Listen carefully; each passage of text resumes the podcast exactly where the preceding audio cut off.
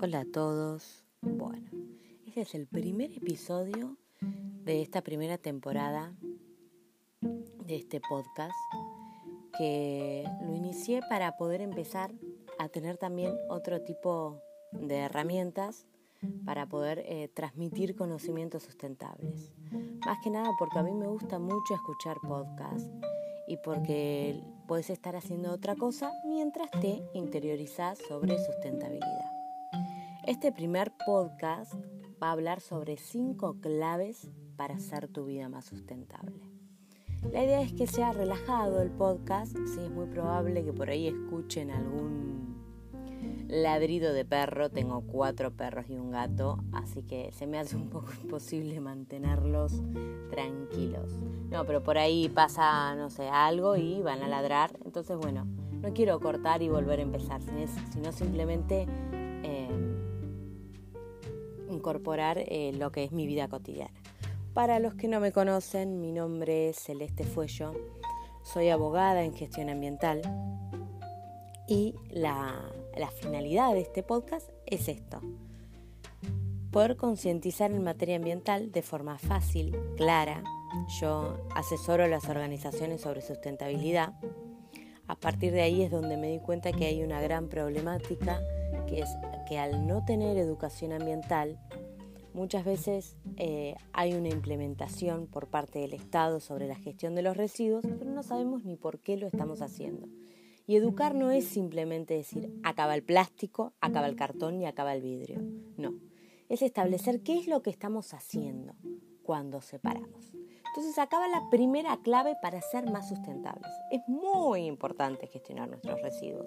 Nuestros residuos generan muchísimos gases de efecto invernadero. ¿Por qué? Porque consumimos un producto, pero ese plástico, ya sea ese material aunque sea orgánico, se queda mucho tiempo ¿sí? en nuestro planeta y mientras se degrada emite gases de efecto invernadero que generan el calentamiento global y el cambio climático. Entonces es muy importante lo que consumimos y después qué hacemos con el desecho de lo que consumimos. Entonces, ¿cómo hacemos para identificar de forma fácil y clara qué es lo que consumimos en cantidad para poder, bueno, ¿cómo hago para consumir menos plástico? Empezando a separar. Cuando separo mis residuos es muy fácil. Tenemos el tachito de basura y al lado un cajoncito, esos de madera que podemos conseguir en una verdú, o una cajita que podemos pintar si tienen chicos. Eh, pueden adornarla con cosas lindas y de paso hacen una linda actividad ahora que estamos en verano, ¿sí? Y de paso educamos de una forma didáctica. Hay que entender que la sustentabilidad también no es algo muy complicado, es algo fácil, práctico y que es muy importante también la creatividad para poder atraer la atención de las personas y que implementen este nuevo sistema. Como es algo nuevo, siempre por ahí es un poquito dificultoso. Pero es importante saber por qué separamos. Entonces, dentro de la primera clave, que es separar para identificar qué residuos generamos en mayor cantidad, separamos. Entonces, ¿qué hacemos cuando separamos? Evitamos que llegue menos residuo, ya sea o a un relleno sanitario o a un basural a cielo abierto. Yo vivo en Radatili, entonces para el municipio de Radatili y de Comodoro lo que tiramos en la bolsita va a parar a un relleno sanitario, que es, entre comillas, la mejor disposición final el mejor destino que le podemos dar a ese residuo. Es una fosa en donde está controlado ese residuo, ¿sí? Después vamos a verlo en otro episodio, la diferencia entre relleno sanitario y basura a cielo abierto. Pero el basura a cielo abierto es simplemente arrojar el residuo, ¿sí? Genera un impacto ambiental mayor. Entonces, nuestro objetivo es, bueno, tiene que llegar lo menos posible ese relleno sanitario o ese basural a cielo abierto. ¿Cómo hago? Separando. Porque una vez que separo, transformo ese residuo en recurso, yéndolo a depositar a los diferentes puntos limpios. Radatili tiene una separación diferente en sus puntos limpios, divide en plásticos, en botellas, ¿sí? en vidrio, ¿sí? hay más iglús que en Comodoro que hay dos, uno azul y uno verde. ¿sí? En uno va el vidrio y en el otro va todo lo demás. Ninguno de los dos gestiona los residuos orgánicos. ¿sí? Esto quiere decir la cáscara de yer, eh, la cáscara de las verduras, de la fruta, la yerba, el café. Entonces es importante, aprovecho, para contarles que los residuos orgánicos que generamos diariamente, ¿sí? Los orgánicos representan entre el 48 y el 60%. Entonces es casi la mitad de los residuos que generamos diariamente. Si nosotros los gestionamos a través del compostaje, evitamos que todos esos residuos orgánicos que se pueden transformar en fertilizante lleguen a una fosa o a un relleno sanitario. Entonces, identificamos más o menos, bueno, estos son los residuos que genero más. Paquetes de arroz, paquetes, lo que sea, plástico. ¿Cómo hago para para evitar consumir tanto. Y puedo ir a comprar a la dietética y llevar mi bolsita, entonces genero menos plástico, ¿sí? O puedo cambiar por, por otro tipo de, de alimentación, ¿sí? Bueno, una vez que identifico, la segunda clave es separar. Cuando separo, lo que hago es transformo algo que iba a parar al tacho de basura, va a parar al iglú y ese plástico, ese vidrio o ese aluminio va a ser vendido, adquirir un valor económico y se va a transformar en un recurso y no en un residuo. Se va a volver a utilizar para generar otra botella plástica, otra botella de aluminio, sí, otra botella de vidrio. Entonces, la primera es identificar para saber, bueno, y la segunda es, bueno, sí, ya no consumo tanto plástico, pero consumo. Bueno, le doy una disposición final adecuada. Esta es la tercera clave. ¿Qué es la disposición final adecuada? Y quizá, si es plástico, lo mejor es hacer una ecobotella. Hay algo que voy a mencionar que seguramente va a ser el segundo podcast, que es sobre los residuos que nos dejó la pandemia. Y uno de ellos es el barbijo descartable, que es de friselina. Entonces voy a dar la clave para gestionarlo correctamente en casa. La botella, la eco botella a grandes rasgos, quien se quiera interiorizar em, más profundamente sobre la eco botella, que visite el Instagram de ecobotellacr, ¿sí? o si no en mi Instagram, arroba impacto sustentable, hay en historias destacadas información sobre las ecobotellas y la diferencia con el ecoladrillo que esto también van, van a ser eh, futuros podcasts. Entonces, eh, lo que hay que tener en cuenta es hacer una ecobotella con este plástico. Es una botella, cualquier botella. Puede ser una botella de gaseosa, una botella de agua, puede ser eh, una botella de mm, algún producto de limpieza al que le voy a ir colocando plásticos, como por ejemplo envoltorio de los fideos, envoltorio del arroz envoltorio de las barritas de cereal, ¿sí? de las galletitas, de un alfajor. Eh, ¿sí? También puedo colocar el plástico del cepillo de dientes. Podemos colocar un montón porque también incluye los papeles que son plásticos y metalizados como el de la barrita de cereal, el del alfajor, ¿sí? Entonces, ¿qué hay que tener en cuenta? hay que tener en cuenta, bueno, con el residuo que tengo, darle la mejor disposición final. Y acá entra el concepto de economía circular, que este es un concepto, eh, la base para la sustentabilidad, que es reutilizar para generar otro producto. Esa es una clave. Entonces así generamos un menor impacto en el ambiente. Y tenemos en cuenta, bueno, cuál va a ser cuando ese producto deje de satisfacer ¿sí? la necesidad del consumidor, ¿qué va a pasar con ese producto? ¿Va a ir a parar?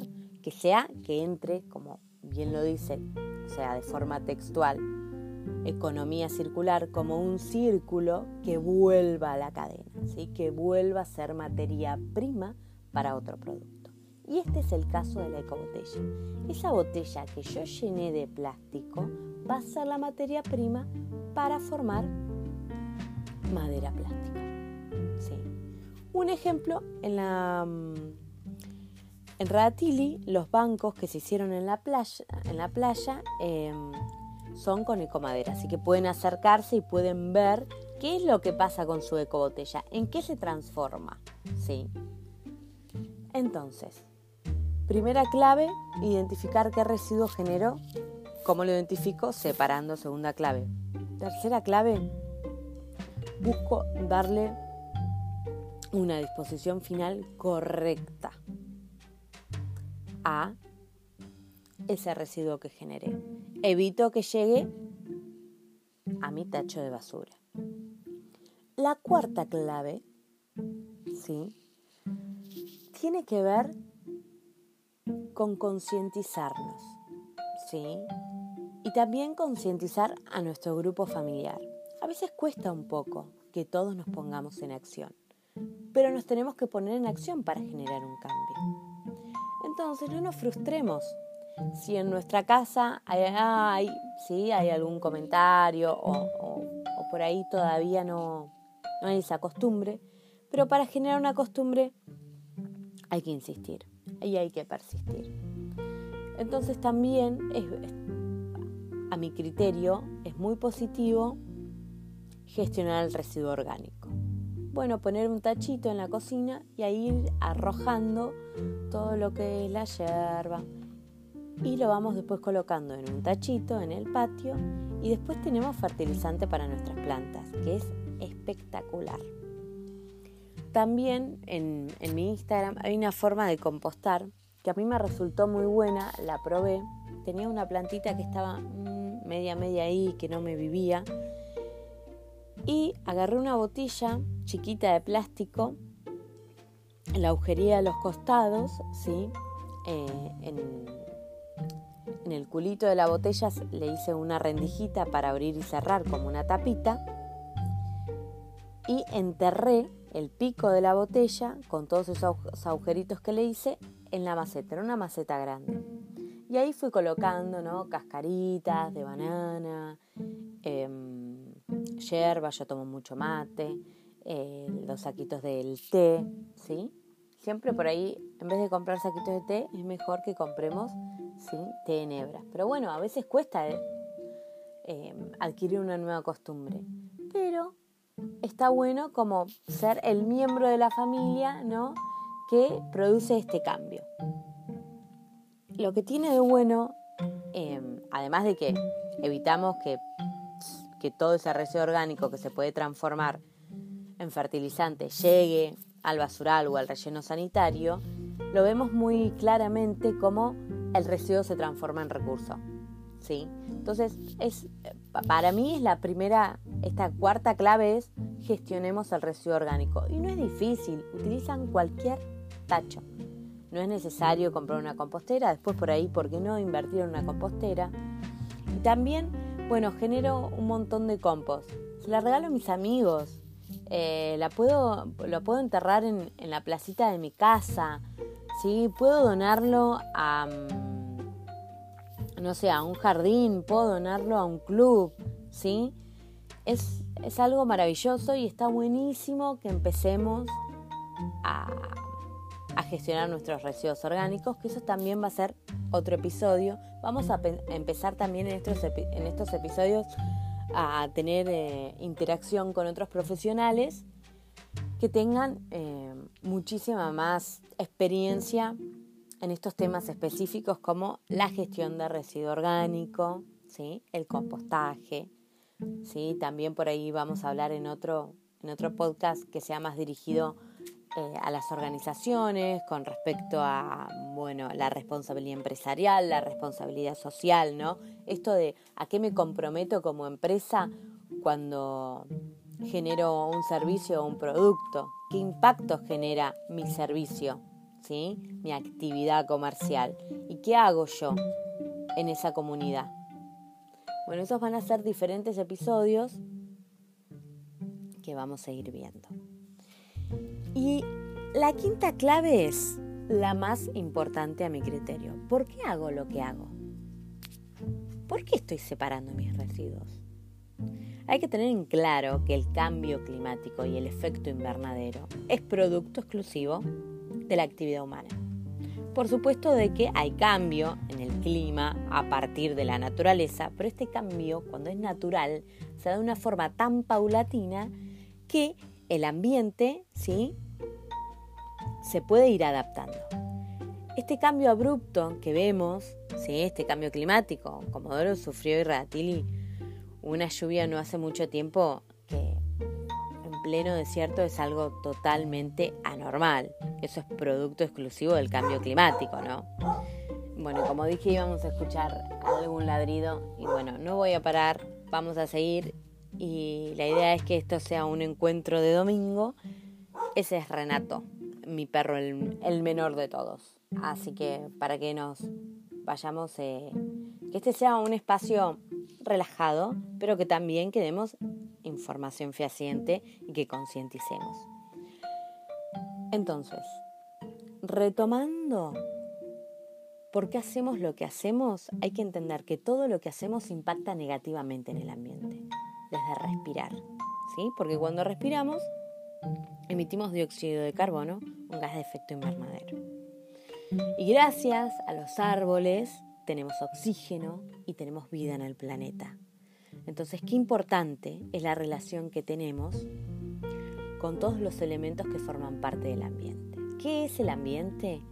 El ambiente está formado, ¿no? Por, es todo lo que nos rodea, ¿no? Pero el suelo, el aire, el agua, ¿sí? La fauna, la flora, nosotros los seres humanos y la interrelación que es el elemento primordial. Entonces, todo lo que afecta a una parte a un elemento del ambiente va a afectar al resto. ¿Cuál es el mejor ejemplo? La hermosa pandemia que estamos viviendo en este momento. Algo que pasó en China, ¿sí? por una costumbre alimenticia del ser humano, produjo una zoonosis, ¿sí? una enfermedad que era de los animales pasó a los seres humanos y produjo una pandemia. Entonces lo que pasó en China repercutió en todo el mundo. Lo que pasó en una especie, ¿sí? Cuando hubo una interrelación con el ser humano, a partir de la actividad humana, se produjo una pandemia. Y eso que pasó en China, tan lejos de Argentina, llegó hasta Argentina y nos afectó. Entonces, la interrelación que hay entre todos los elementos que forman parte del ambiente generan este cambio climático. Generan también, y este cambio climático también genera un impacto en la salud. Todo lo que hacemos tiene un impacto. Entonces empecemos a cambiar la forma en que hacemos las cosas para generar otro impacto. ¿Sí? Y hay que tener en cuenta que esto va a afectar claramente a las generaciones futuras. ¿Sí? Y no es a las generaciones futuras de acá a 120 años, las generaciones futuras que ya nacieron y a nosotros dentro de 10 años, porque si el calentamiento global se sigue elevando, las consecuencias van a ser que va a elevar muchísimo el nivel del mar. Y ciudades como la nuestra, costera, va a sufrir unas graves consecuencias. ¿Sí? Al elevarse el nivel del mar, hay un montón de casas y ciudades que van a desaparecer. Y esto no va a ser de forma paulatina, va a ser de forma abrupta. ¿Sí? Como así tuvimos la lluvia esto no es eh, caótico, sino es concientizar. Bueno, ¿qué puedo hacer yo hoy chiquitito, pero que puede producir un cambio muy importante? ¿Por qué lo hago? Separo mis residuos. Me hago responsable de lo que consumo. Entonces, qué importante que es la responsabilidad que tenemos como consumidores cuando elegimos un producto. Entonces, intentemos comprar primero local, Achicamos un poquito esa huella de carbono del producto que viene de Buenos Aires, del producto que viene. Empecemos a comprar local, ¿sí? Y además ayudamos a la economía local, ¿sí? Y utilizamos los recursos que están en nuestra zona. También hay que tener en cuenta, investiguemos un poquito a ver qué es lo que estamos comprando, de dónde viene eso que compramos, ¿sí? El por qué. ¿Por qué hago lo que hago? Bueno, ¿por qué estoy comprando esto? ¿Por qué no compro esto? Que es más sustentable. ¿Sí? Y dejar de utilizar plásticos de un solo uso. Es primordial. ¿Qué es un plástico de un solo uso? Es la botella de agua de 500 mililitros, ¿sí? que para hacer esa botella se gasta más agua que la que contiene la propia botella. ¿sí? Y el, la mayoría del precio que estamos pagando de esa botella es el plástico que lo contiene. ¿Sí? Que contiene el producto. ¿sí? Bueno, nosotros estamos comprando esa botella para satisfacer una necesidad, la sed. ¿sí? Estamos pagando un valor para que nos den ese producto. Bueno, ese valor que estamos pagando es más lo que estamos pagando por la botella de plástico que por el contenido que es el agua, que es por la que estamos comprando ese producto. Entonces empezar, empezar a utilizar nosotros nuestras botellitas, o puede ser que un día te olvides tu botellita recargable y tengas que comprar, ¿sí? Acá otra cuestión y otra clave, no frustrarnos, ¿sí? Y no, bueno, a todos nos puede pasar. Queremos eh, muchas personas que gestionen sus residuos imperfectamente, no perfectos, pero muchos que estén separando sus residuos, que los estén gestionando. Porque gestionar tu residuo también contagia a todas las personas que están viviendo en ese hogar y las hace crear una conciencia. Entonces, seamos agentes transformadores desde el lugar en el que estamos. ¿sí? Estos pequeños cambios como separar nuestros residuos hacen que seamos más responsables, que generemos un cambio positivo en el ambiente. Bueno, espero que les haya gustado, coméntenme y cualquier duda que tengan o si quieren que hable sobre algo en específico, si les gustó, si no les gustó, si hable muy rápido, si hay algo que les gustaría que cambie, eh, avísenme que quiero mejorar para, para poder tener una mejor interacción con ustedes y que juntos podamos ir informándonos mejor. Cuéntenme si separan los residuos en casa o no. ¿Qué es lo que hacen? Eh, a través de mi cuenta de Instagram de Impacto Sustentable siempre me mandan un montón de fotos y siempre digo, todo es muy maceteable, todo hay que transformarlo en macetas. Si tienen suculentas que se reproducen fácilmente, latitas, botellas, se pueden cortar y, se pueden transformar en, macetas y es una re linda actividad para hacer con los chicos, las pueden pintar, ¿sí? y transformemos los residuos en recursos y seamos responsables. Espero que disfruten de este domingo, que les haya gustado, que les haya servido. Coméntenme, mándenme mensajes. Les dejo un beso enorme y bueno, nos vemos, no nos vemos, me escuchan el próximo domingo. Chao, chao.